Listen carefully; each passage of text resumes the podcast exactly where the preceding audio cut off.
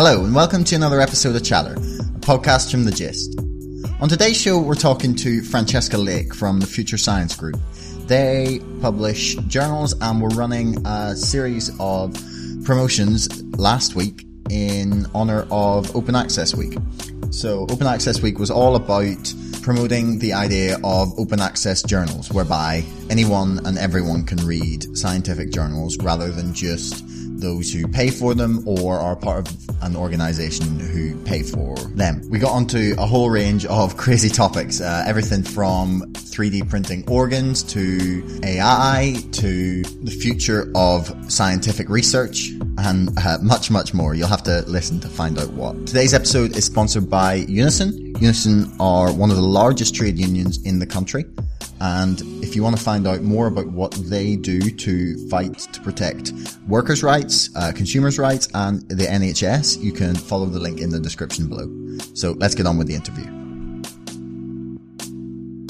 So, Francesca, thanks for agreeing to talk to us on such short notice. You can shed a little light on what open access is for myself and uh, anyone who chooses to listen. Mm-hmm. Hopefully. Um, yeah, so do, do you want to explain a little bit about what, what open access is and what open access week is? Mm-hmm.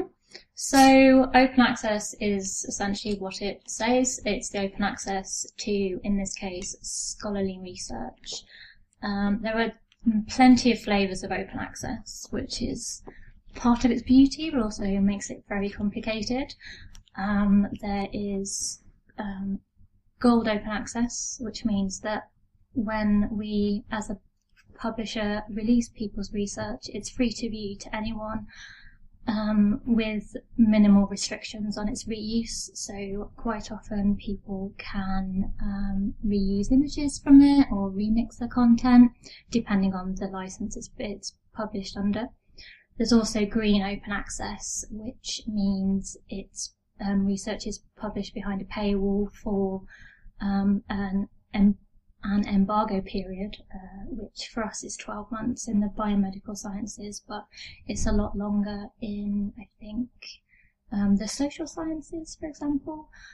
Um, that allows publishers to um, make returns on their input um, for the for the em- embargo period, whereas the gold open access version, um, authors often pay us up front to provide our services.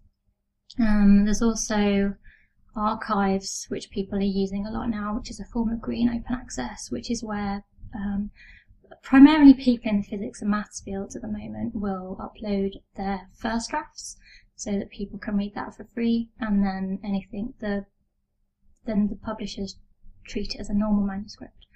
Um, so anything they've added value wise is uh, still with them, as it were. Okay. Well, it definitely sounds like um, a much better way for getting information out there for people to be able to read, mm-hmm. especially in a day, uh, a time when people maybe don't read enough. um, but financially, how does it how does it work for for researchers or for for publishing houses? Mm-hmm. So, Green Open Access is free for researchers, as I mentioned. Um, the publisher makes their return on the time period when the article is behind a paywall, so they're charging subscription fees. Um, Gold Open Access is charged upfront to the authors who normally pay through their funding. So, for example, um, funders such as the Wellcome Trust and the Bill and Melinda Gates, Gates Foundation, they require their authors to publish open access and put quite an, a large amount of funds aside to allow them to do that. Um, some researchers won't have the funds, and most publishers will provide reductions in fee or complete fee waivers for people in, say, countries classified as low income. So it varies, but generally people have access to funds or the publisher will be able to help them out. Do you think that there's still uh, a place for for journals in, you know, today's society where we've got every, well, almost every piece of information that you could possibly want at the, the touch of a button, really. Mm-hmm. It's all at your fingertips. Um, I think the role of journals in the in the scientific process is changing quite a lot, especially in the electronic era, as you say. Um, there's been a lot of debate around the place of publishers. Um, we do add a, a, lot of value to the to the process at this time. Um, that people haven't come up with a way to what um, what values that? So um, the not to suggest that you're not, no, that's okay. So one such thing is the peer review process. So whenever um, we have an article submitted, we will send it out to a number of experts who'll then provide um, requests to the authors to change things to make it more scientifically sound or clearer. Um, we will then liaise with the authors to help them make make those changes to make their article a publishable standard. Um, and then we will help a lot with the language editing of articles. Um, and journals also at this time um, are kind of you know if you go to a scientific journal it's correct information I'd hate to use a buzzword, but there is a lot of fake news. Actually, we, we had a, a woman on uh, from the Computational Propaganda Project, um, and they've been looking at like they they call it junk news, mm-hmm. and I think that's such a better f- phrase for it. I'm trying mm. to use junk news instead of fake news because I think it just gets to gets much more to the the crux behind what people are talking about when they use the word fake news to describe like false sources. I think the junk news just classifies it much better. Yeah, I guess so. I mean, one we do have to fight against a lot of fake research. Mm. So in some aspects, fake news would potentially be right, but junk news, I think, is a good term for it. I think I think the word's fake. I just I can't get Trump pointing at the CNN reporter and saying you're fake news out of my head whenever I hear the term. So it's kind of ruined for me. Yeah. Yeah, no, that is true. there is a, for anyone interested in finding out exactly what publishers do, the Scholarly Kitchen released a really nice roundup of over 90 things, I think, that publishers do, um, which a lot of people don't know about, or maybe, yeah, just don't know about. Um, there is still a place for us in the current climate. Okay. Um, how the relationship will change in the future. Uh, can only speculate, and wouldn't want to speculate. So we'll see how it evolves. Well, I think we've gone from a point where people want all their information for free to a point where people, I think, are now almost more willing to pay for quali- information that they know is quality. Mm-hmm.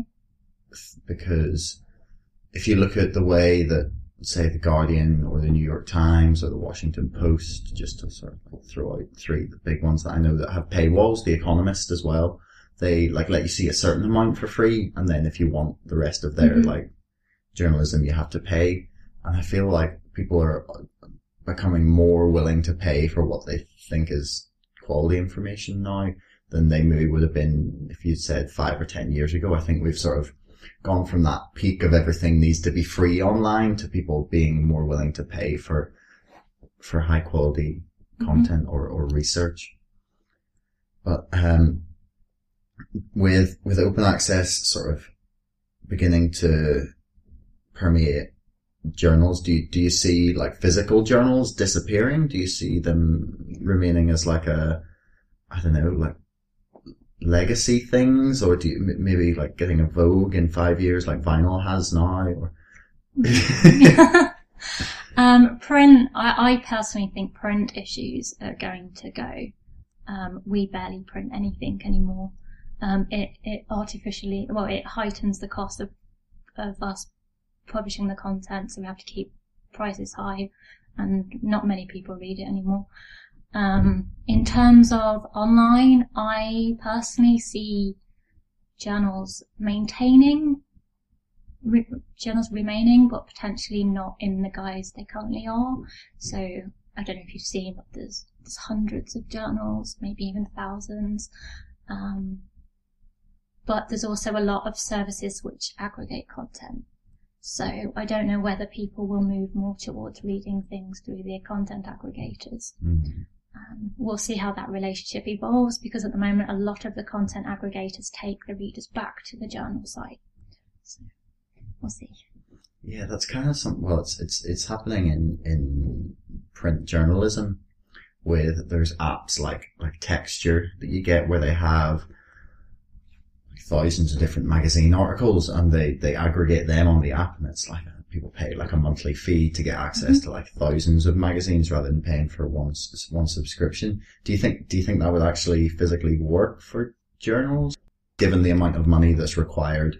To put into the research and the publishing to begin with? Do you think that's viable? Do you think it would just be like a fairly costly monthly subscription fee, or do you think it would, you know, you find people maybe crowdfunding research? Hmm. Crowdfunding is an interesting, interesting concept. Um, I don't know at this point.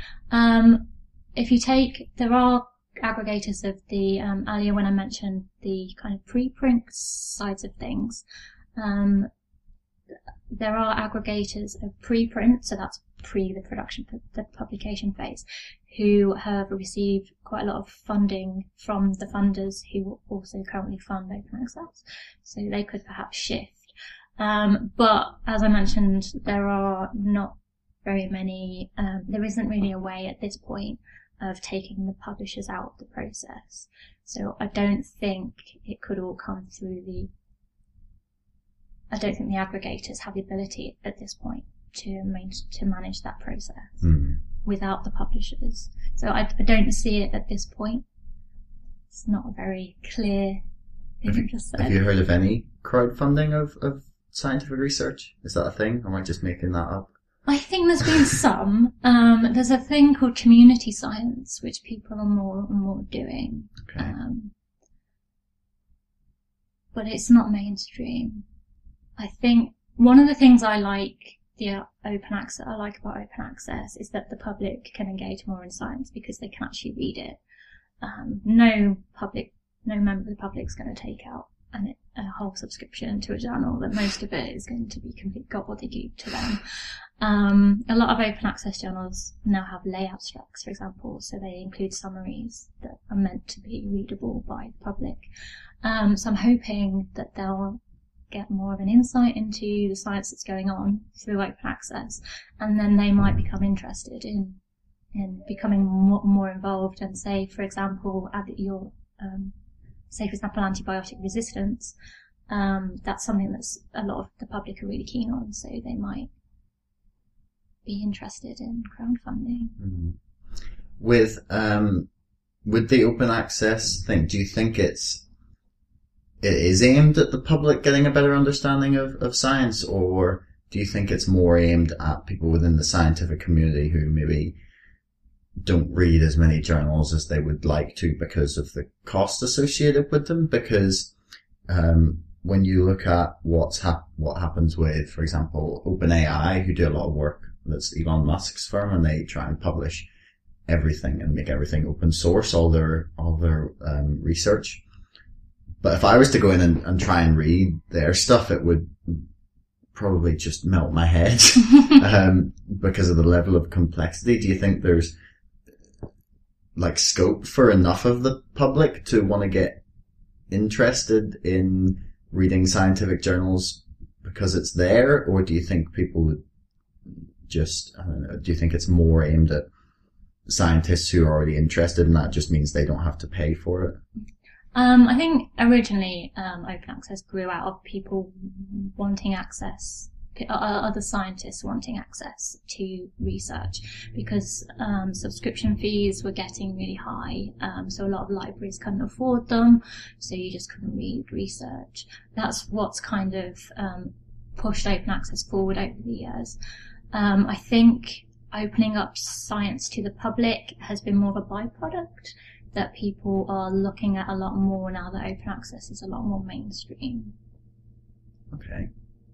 So you, do you see your, like a future utopian world where everyone reads their open access journals on the way, on the tube, on the way to work? I mean, that would be great.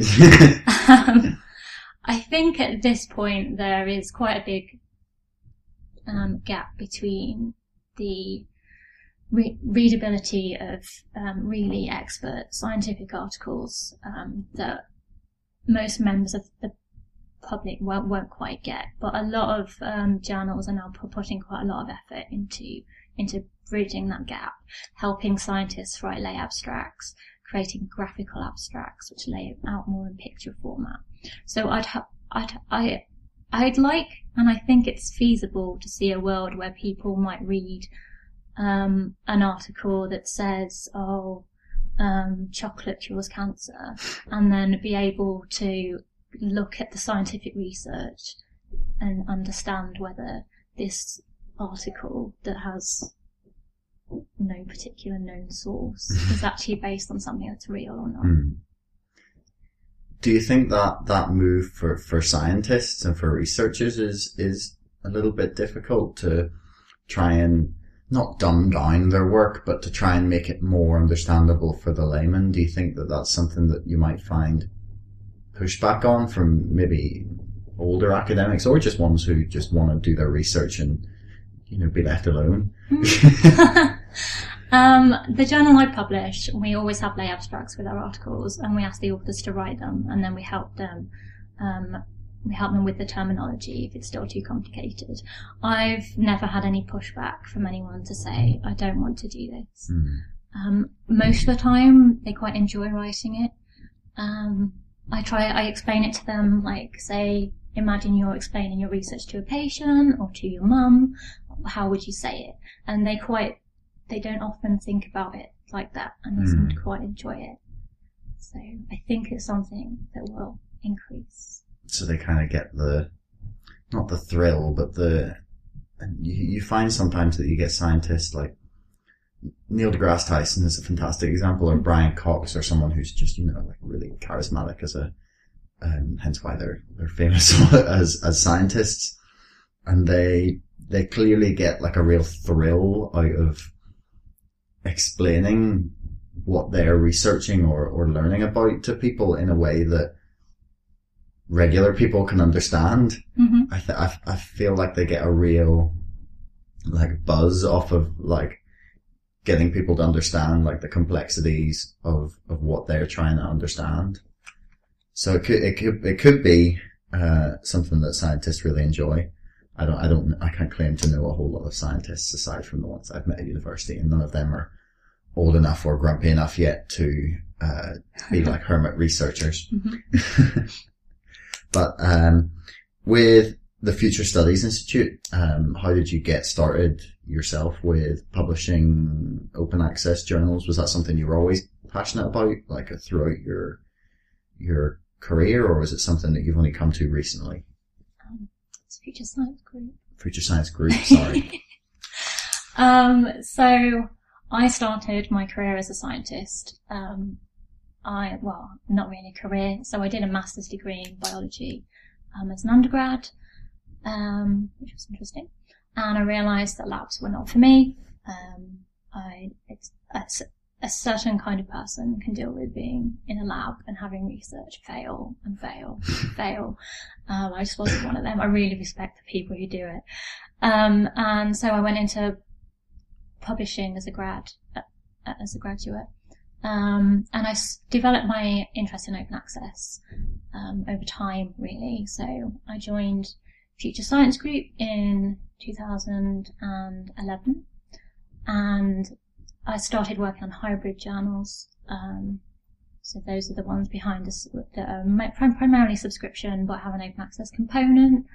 Always saw how open access articles were always the mo- always the most read.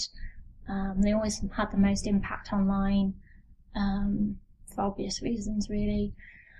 Um, and then the company chose to launch its first open access journal in 2015, and I I stepped up to take that job on, um, which was really interesting um, because we, we were essentially moving into a brand new business model.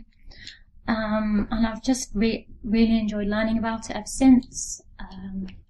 I personally think open access is, is the way forward, um, although that remains to be seen completely. Okay. Um, we'll see how, how that, that landscape evolves. So, that's certainly the direction that information is moving. But how do you, how, so how, how would you, to kind of go to, like how you get people interested in reading their first open access bit of research, do you think it's something that needs to be sparked at an educational level, just like an interest in science? Because I know I find like since I've left school and university and things, looking back on what we'd be like, what we'd have been studying or, you know, learning about bits and pieces since or, you know, watching Neil deGrasse Tyson and be like, geez, why didn't my physics teacher explain it like that? mm, Do you think it's, it's something that needs to be pushed harder? Because, so Brian Cox actually, I mentioned him, he, he, he is doing a lot of work about trying to get the scientific method to be like a really huge part of the curriculum mhm, in teaching people critical thinking skills and the idea of peer review and checking and checking and checking and constantly trying to prove yourself wrong and that's the only way you get to the correct answer. yeah. Uh, do you think it's something that needs to be kind of pushed at educational levels or do you think that once open access journals potentially become more widely distributed, more of a more common knowledge, more of just more of a a common practice within the industry that people will sort of naturally gravitate towards them, or which way do you think it is?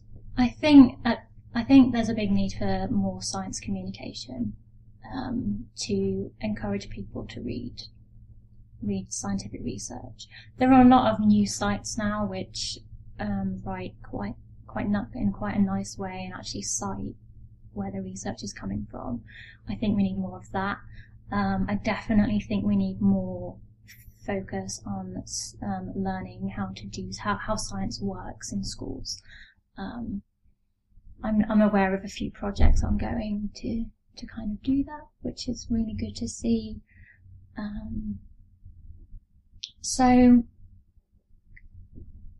I mean, personally, I read a lot of open access articles while I was a student because I wanted to stay at home and not go to the library.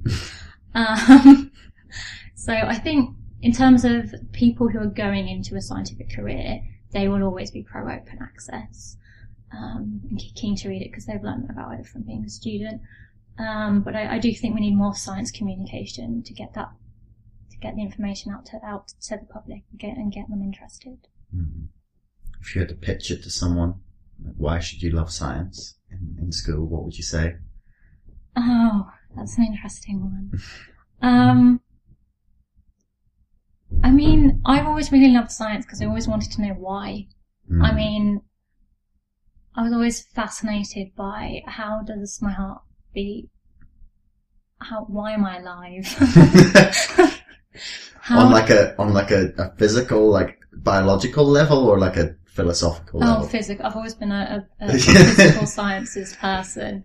Um, sort of how you get from being an embryo to an actual fully fledged human being. Mm. Um, that that was always what, what fascinated me. So anyone who's interested in why why anything is as it is, Mm. I mean, even philosophical stuff is still science. It's still science, and there are really interesting reasons. I, I know several professors who would probably disagree with you. Okay. I mean, I don't pretend to particularly understand philosophical uh, reasoning, Mhm. so. I'm, I'm some of it goes over my head. My Mm. girlfriend does philosophy, so uh, I get to I get to hear some of it. And some of it's fascinating, and some of it just confuses me. Like she had to do. A, she she came home after doing a class one day. It was why is a chair a chair? What makes a chair a chair? Yeah, like like a full class about that. oh. I was just like, I, I'm out. I I you know I I had some pretty pointless law lectures in my time, but um. yeah, I don't think uh, that, that's not my that's not my bag. No. um, but yeah, talking about the, the, the why thing, I, I was kind of thinking about it er, last night actually, and I can't remember what someone said to me, but they, they were talking about something, they just said like a fact to me, and I was like, I really don't like. They, they, I need someone to explain why a fact is a fact, and before I'll accept it as a fact. Yeah. Like if someone says, "Oh yeah, um, like you, you need two grams of salt or whatever a day," I don't know what the, the recommended dosage is now, or you know, you need six hours of sleep for to have a good night's sleep, or you know, don't drink too much coffee. The caffeine's bad for you. I have to. I have to be like, why? Like, what? Are you sure? Why? Why is that? Yeah. I think it's it's something that we'd probably be in a much better position as a society if we asked why a bit more. But Hmm. Yeah, I do think we need to be, there needs to be more encouragement to do that. Yeah, it's a you want to you want to teach critical thinking. But uh, so in the in the journal that you sort of what's your official role in? I'm a managing editor. You're the managing editor. Okay. So what sort of things get published in your journal? So we publish anything that can have any role in human health. So um, that can be anything from information about drugs, that um, tr- tr- clinical trials at the bedside, um, all the way back to um, finding out whether some some snail has a particular compound in it that could that could at some point be used to treat um, heart disease. So the whole spectrum of biomedical research, which is really fun. Yeah, you must get like a whole a whole wide range of different different things you get to Mhm. get to publish. Well, what's what's the the craziest, like most outlandish, um, bit of bit of research you've ever published in the journal? Um, some of it can be very outlandish. I'm trying to think. I mean, it depends where you're coming from. The researchers who published it probably didn't think it was outlandish. Hmm. Um, the most controversial thing I published was a commentary on um, why on the, the need for a, a revolution in psychiatry research. In what way? Um, this person was commenting on the fact that it's not there's not a huge amount of evidence-based medicine, uh, evidence-based research in the profession at Okay. this point, and that generated a huge amount of debate. I mean, I was a bit unsure. What was his What was his premise that there isn't a lot of evidence based research in psychiatry? Like, what is it? Is it that he's that things are based more on not hearsay, but like established like practices, and no one's really doing any new research on things, or what was his reasoning? Um, there was there was quite a bit of reasoning. I'd recommend reading the article Okay. to anyone. I don't want to summarise it wrong because it was so controversial. What was it called? And we'll put it in the description. Um, in search of an evidence-based role of psychiatry for psychiatry. Okay. I re- recommend a read. It's a really interesting article. We um, there was potential issues with publishing it, but as a journal word, we tried to remain unbiased. So it was scientifically sound argument. So it got published, and we're completely. If anyone um, is not in agreement with the authors, we are completely open to people writing in. They can write a, le- a letter to the editor, which we can publish as well. Um, that's what we're here for, to open discussion. um, and something else we, we published that was really interesting was um, um, a commentary on why animals are still needed in research, Okay. which is again a really controversial t- topic. It was from actually a Nobel a Nobel laureate and one of her colleagues, um, essentially saying we're still not there yet. Um, there are plenty of research lines ongoing to reduce or, or replace the need for animals in research, but we're not there yet, and we can't just stop research. So that was a really interesting piece. Hi. Wh- where are we on that? Actually. So that's some of the hot topic research that's ongoing at the moment. So I recently published a special issue on organs on chips. Um, so essentially you create a little microchip that's got enough of an organ built onto it to simulate how that organ would react if you treated it with a drug. So, like a physical organ with a microchip? Mm, The, the, the, the microchip with cells on it. Yeah. How how big are we talking? Like a like a handful of cells, or Um, enough cells to simulate like the layering of an organ. okay? So, for example, kidney, you've got loads of layers, Hmm. um, and they're about a few centimeters big. Okay. And then you can also link them up to create a human chip. Okay. And then you can um, create blood flow, and you can see how the drug interacts with each of the organs. Okay. It's really interesting, but it is not far enough yet to Mhm. replace animals in research. Okay. That's really cool. That sounds really interesting. Yeah. Because I've, I've I've always been sort of interested in how, like, if we could just, I don't, I don't know where I stand ethically on whether if like we could grow, like, either brain dead organs or just or brain dead like animals or people or just organs by themselves. Like what, what are what are we morally able to do to them? Mm. Yeah, I went to a conference um, a little while ago on um, on biomaterials, and I went to a talk where someone was saying that theoretically we could print a heart in 30 minutes, and print a human in Yeah, I've few seen. I've seen like 3D printed like I th- was it was it was either a kidney maybe it was a bladder or some Hmm. something that they were planning to go to trial with soon, but I think maybe it was a was a pancreas. I need to look that up. Yeah. But they 3D printed an organ. That was that. That, Mm. that was the main crux of it. And they, I, I- I'm really, really interested to see how quickly we get there, because once once you solve that, the problem with your body getting old, then the only thing you have to worry about is the mind.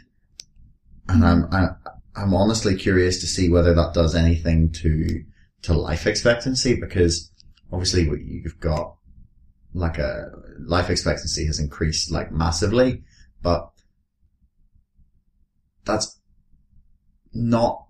It- It's not like everyone was used to live to the like fifty and then you die. You either like die at like five or ten as like a child, or maybe in war or through some I don't know, just your village getting raided or you know, you get executed for something. There was just a lot more killing in general, um, in, in the past and, and people still lived to like 60, 70, 80, 90, but it, there was just more barriers to overcome in terms of staying alive and that we kind of removed a lot of those barriers and that medicine hasn't pushed us as far as people maybe think because of the, the way the average works. But that I know we're, we're kind of not leveling out, but we're, that, that, that upward trend is kind of starting to curve a little bit in that scientists feel that there's potentially a, a limit to how old we can get. hmm And I'm inter- I'm really interested to see at what point 3D printing of organs means that the only thing we have to worry about is the mind. Do you think we're, we're, how, how far off do you think we are from 3D printed organs? I think having, I think the idea of transplanting a 3D organ into somebody isn't, is, is far off for a lot of people, but it isn't far off in terms of scientific research, which always takes ages to get into, into the clinic anyway. Um, I think the idea of printing people enough to keep them alive for longer, I think that is a very long way off. If, if it's ever going to happen, there's so many ethical implications that we'd have to overcome. Um, With the ethical thing though, someone, someone, I think it was Joe Rogan, I was listening to the podcast with the guy who made that Icarus film about the doping in, in athletics and how widespread it is and how the Russians have done it in the Sochi Olympics and, and he, he, he essentially made the point that yeah, we can sit and debate the ethical and moral ramifications of it, but China and Russia aren't going to. They're, they're going to do it. mhm. Yeah, there was rumored research. I don't know whether it went ahead, was going is going ahead or not, where they wanted to transplant someone's head Um, I mean, I guess if that works, then you could three, you could theoretically 3D print someone's body, and um, if if the 3D printed body would then work, but Mm. we're, we're not close to that yet. No. I, who knows? Ethics is a tricky subject. Well, that's the next bullshit job. Ethicists. Mm. It's it's a real thing. Like a lot a lot of companies are starting to hire ethicists for the the ethical ramifications because they think millennials are really concerned about the the you know morality and being a good person and you know, all that rubbish. Uh, um, but um, with you know what what's what are you working on at the moment in, in the next? Is there any you know, anything interesting that's coming out with the next issue of your open access journal or I mean, well, most of the stuff on my next issue is actually already online because we publish and then make it. like a compilation Yeah. sort of thing? Okay. So um, there's some interesting things in there about um, new ways of looking for um, biomarkers of cancer to try and pick it up earlier than we do now, which is always always a good idea. Um, Have you seen the, the, the AI research that's being done with machine learning and cancer? I haven't yet. So essentially what they're doing is they take like 10,000 MRI scans or just thousands and thousands of, Mhm. of people with and without cancer and they get the, this machine learning algorithm to learn to spot where cancerous growths are. And after they did that, it became infinitely better than a human doctor I'm not surprised. at, at spotting like Yeah. like really like really minuscule tiny tiny tumors and and ultimately that's that's probably the way things are going to go in because as soon as it technology becomes more proficient than the than people Mhm. that's when you're going to start and see it proliferated and there's probably going to be pushback with okay so now you're just replacing all doctors that or that idea anyway but I, I'm really interested to see like how far machine learning can, can take us in, in just like scientific and medical research in general. I think it's going to be, I think you could almost get to the point where the only things that humans are required for in medicine are the, is the, the, not the nurse's job, but like that sort of personal touch. I, I feel that, that, that, that's probably the, the reality because yeah, they're already better, machines are already better at spotting cancer. As soon as you get them, that's just one algorithm and they just ran it. And it didn't take them like a particularly lengthy amount of time. It was just done with, um, Google's DeepMind. hmm Um, and they're, they're starting to put it into trials like all over, um, the world now. And it's, I, I just think it's a, it's a crazy, crazy exciting time to be in your profession. You, you must be getting to see some, some really amazing research being done and some, some pretty crazy ideas, Yeah. or at least things that you, you maybe wouldn't have thought were possible 10 years ago. Oh, definitely. Mm. like sometimes I have to pinch myself. It's like, wow, we're, we're really in the future. Like my friend was building, uh, like a USB hub for his laptop with a wireless charger built in last night. He was like, yeah, just ordered this all on Amazon. All of this technology, all of like USB ports, all the wires. He was, he had no idea how to do it. He was just on, on Google, just like figuring out how to do it as it went along. And like, it's just like, we do, we do kind of live in the future. Yeah, I think you can buy DNA, so you can sync it on Amazon now. And the cost of, I think the cost of like sequencing the human genome has gone from like a couple of million to a couple of thousand in the last 10 years. Like that, yeah. So, uh, what, yeah, do you, how far do you think we are from, from like you were saying 3D printing like people's, people's bodies to be?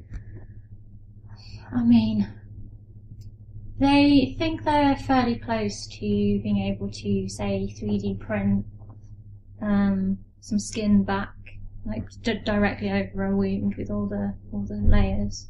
And the hef, the hef particle was causing a lot of issues. Um, but I think creating like a heart. It's so complex. Hmm. Um, I think that's further off. Um, and something like a brain. I mean, I don't think they've even thought about that yet. Well, they've probably thought about it. Oh, but people have definitely thought about it. But then if you were going to do a brain, I think, I don't think it would be like fleshy. I think you would just, I think if they get to the point where they can 3D print a brain, that means they understand absolutely everything that's going on inside there and there's no way they take the biological option because the, so, uh, if you were able to like simulate or like create a, a computer network that had the same power as the human brain, like just all the, the same sequencing, everything just in, but like in a computer form, it would be thousands of times faster than a human brain just because technological circuits are quicker than biological ones. So if you, if you got, if you had a, an AI, Sam Harris talks about this a lot. If you got, if you had an AI that had literally just a, the equivalent of a human intelligence and a human brain, then it would be doing the equivalent of 20,000 years of human thought in a week. So something tells me they would probably pick the, the computer, Okay. the technical option rather than the, the biologically grown brain at that point. Mhm. Okay. That's out of my. Got no knowledge about that kind of thing, so. That's fair. It's, it's, it's a pretty crazy thought. Like, I don't, I don't even know if, if you can get your head around, like, like actually get your head around how, how, how mad 20,000 years of human thought in a week is. I think it's going to be fairly impossible for anyone to do that because you can't comprehend it. No, it's, it's, I mean, he, Sam Harris, when he talks about it, he's super, super, super worried. He's like merchant of doom a little bit with AI. He's just, he's just like, how do we deal with this? Like, are we actually like, like, look how people deal with intelligence now in people. How are you going to deal with something that, that you can't even begin to comprehend? Mm. Yeah. When you're, when you're post-truth, how do you deal with it being incapable of saying anything else?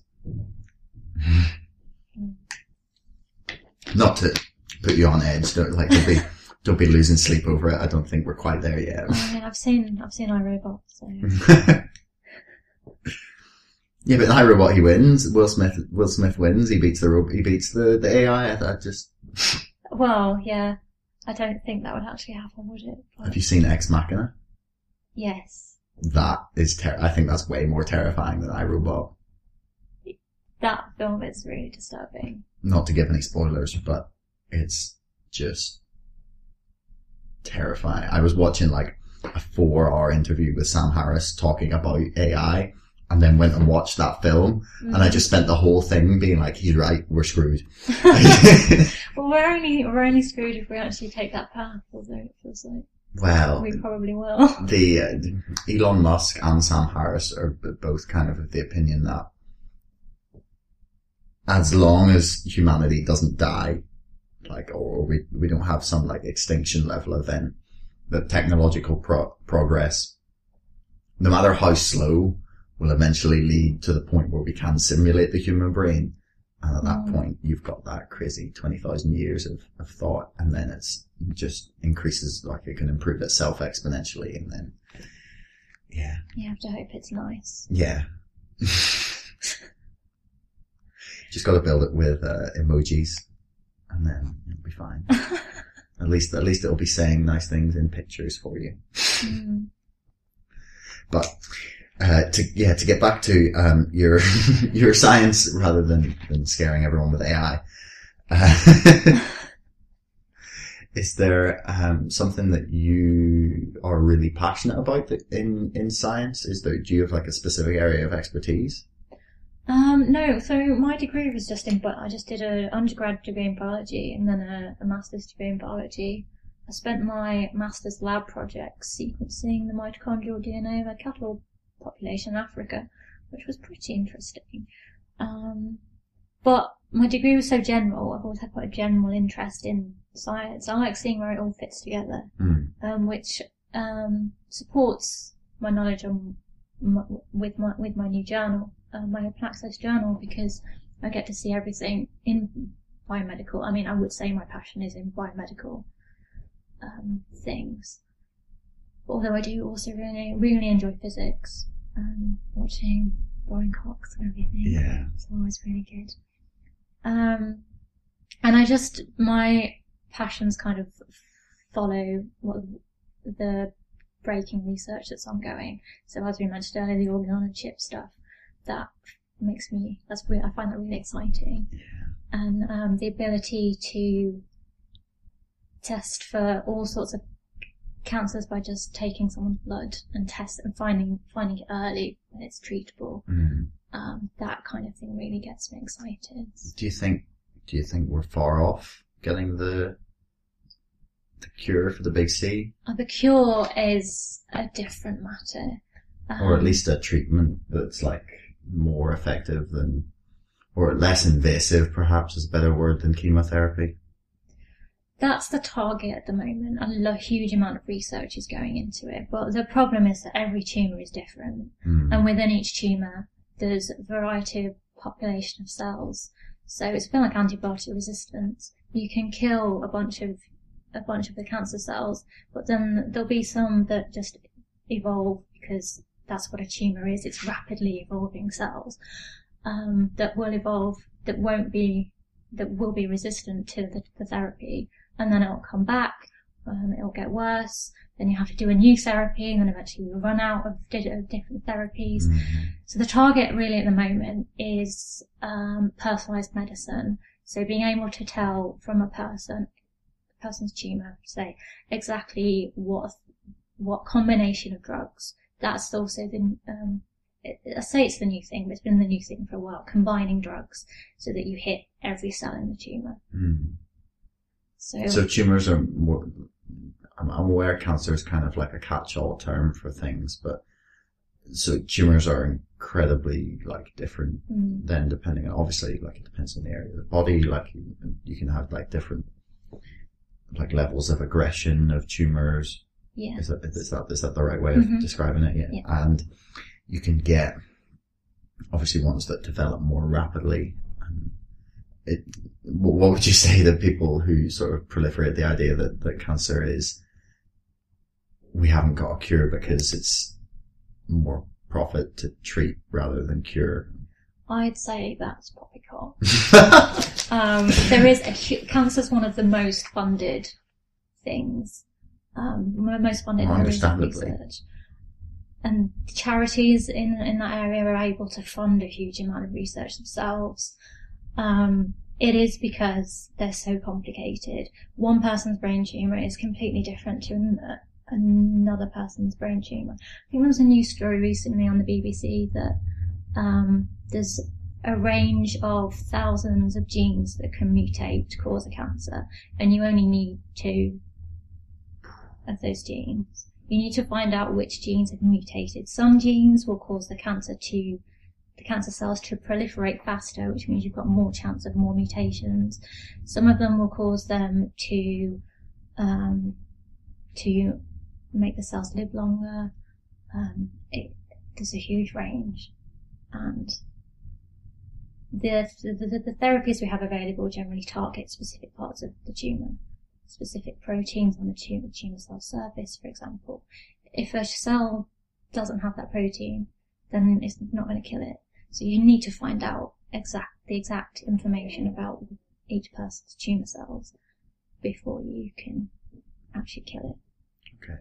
Because I, I know that I saw, well, this could be out of date, but I knew, I know I read a year or two ago that despite like all the research that's gone into what causes cancer and the number of different stories you see every week about red wine causes cancer, red wine prevents cancer, Mhm. chocolate causes, ca- you know, the, the sort of story. Um, but the, the biggest factor was still genetics and luck. hmm And that kind of blew my mind a little bit. And, you know, made me frantically start searching my family tree. And, That's interesting. I mean, again, the genetics depends on the cancer. We had a talk here the other day for it was breast cancer awareness.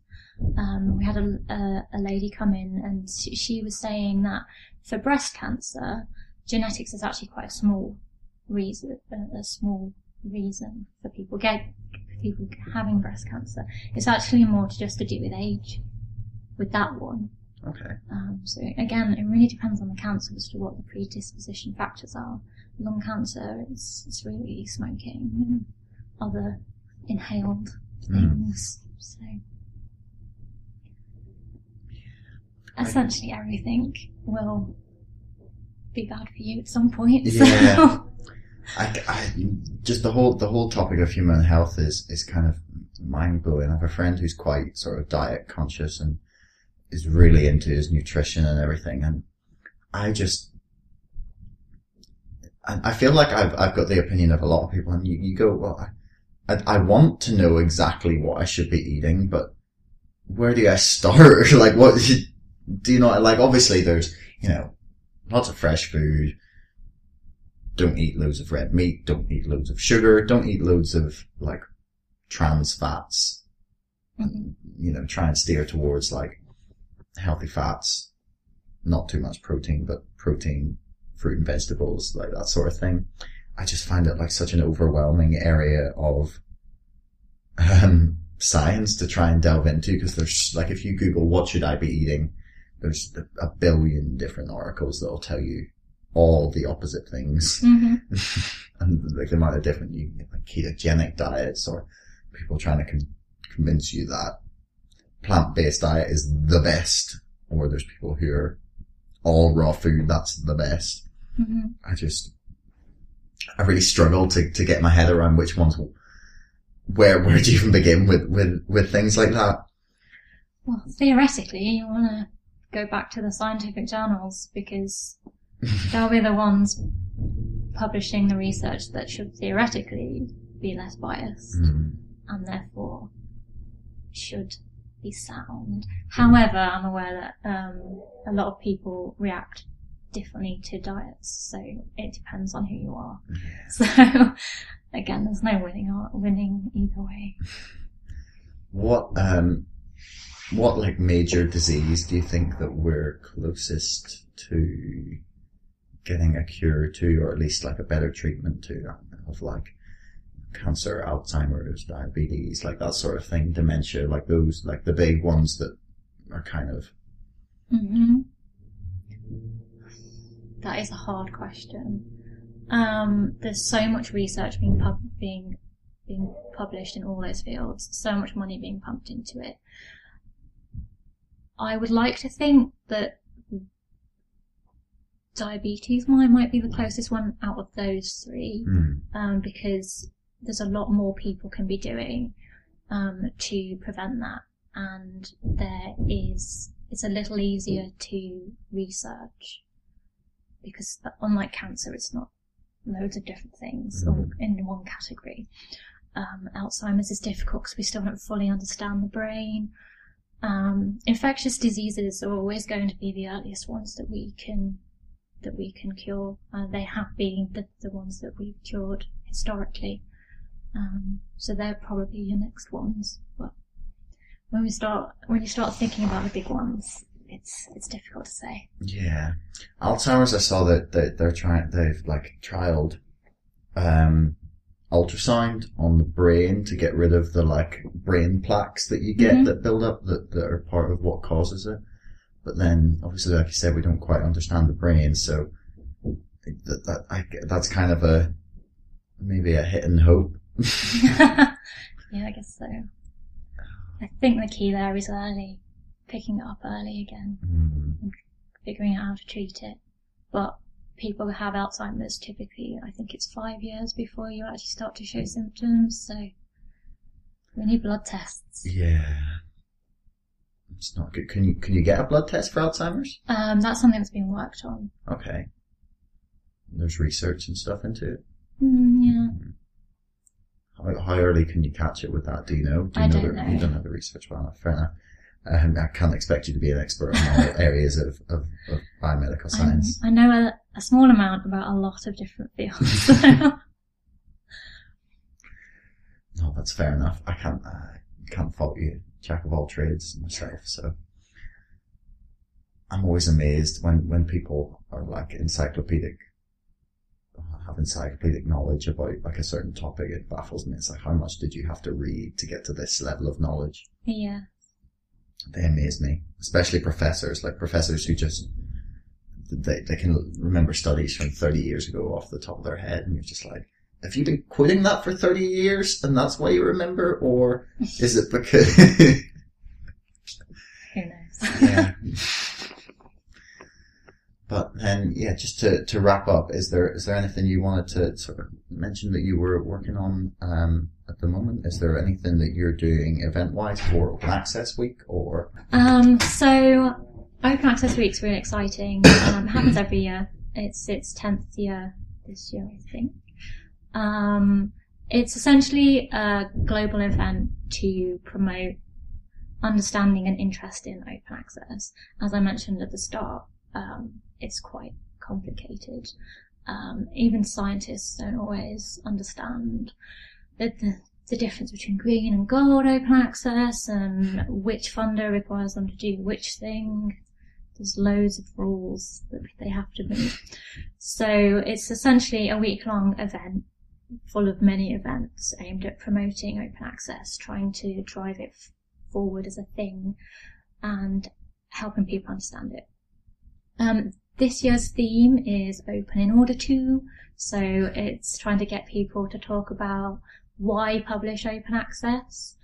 Um, we, there are a load of um, accepted things, such as facilitating collaboration. Someone who's working in biophysics won't have access to oncology journals, so Mm. if they want to read the research, then and potentially collaborate with specific researchers, in uh, open access helps. Um, it's to drive people being able to read it who are in lower income countries, who don't have the library subscriptions, etc. Um, there are many reasons why someone might, might publish open access. So what we're doing is we're having researchers submit short 30 second videos just talking about exactly why they support open access to try and help people talk about it and think about open access in a, in a different way. Because there's plenty of people out there who still only publish open access because their funders taught them to. Um, so we kind of want people to, to want to do it more. If you had to, if you had like a, an elevator pitch to a scientist listening right now who you know, very much loves his traditional journals, how would you pitch open access to him or her? hmm Um, I- well, I would say we see um, we see um, even a one thousand times readership advantage for open access articles Like a some of our thousand fold over. Mhm. Wow. But That's only in some fields, but that that that is true for some of our journals. Um, so you're reaching a much broad, much broader audience. Um, you can get a lot of people ch- chattering about it online, which means that you might have you might generate new new ideas um, from their discussion. You might find new collaborators. Um, and open access journals as a whole can generally publish things that are slightly more off the wall and in, innov- innovative. So if someone's doing something really breakthrough, Mm. you will occasionally get that research pushed back from the, traditional journals who might want to be a bit more safe. And then you can be, but open access journals are generally more o- open to it. Mm. Um, it's just how it is. Um, so it can be a really exciting place to publish. I like to think. Um, Not that you're biased. yeah, totally not biased. so that would be my pitch. Okay. Well, um, thank you very much for, for chatting to us. okay. Right, thanks for coming in. Yeah, no problem. Definitely, definitely an interesting chat. I'm always, always up to hear about the future of science. or the future of publishing science in this case. hmm I hope you got some stuff that you can use. There. Yeah, yeah, yeah, definitely.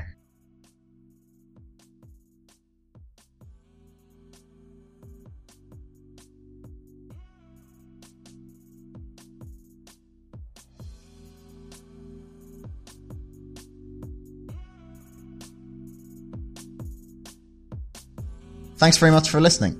If you enjoyed the interview, you can subscribe to us on YouTube or on iTunes or wherever you get your podcasts. You can follow us on Facebook, Twitter, You know, you could leave us a review on iTunes or just tell your friends about what a fantastic podcast you just listened to. So don't forget to subscribe and until next time, thanks for listening.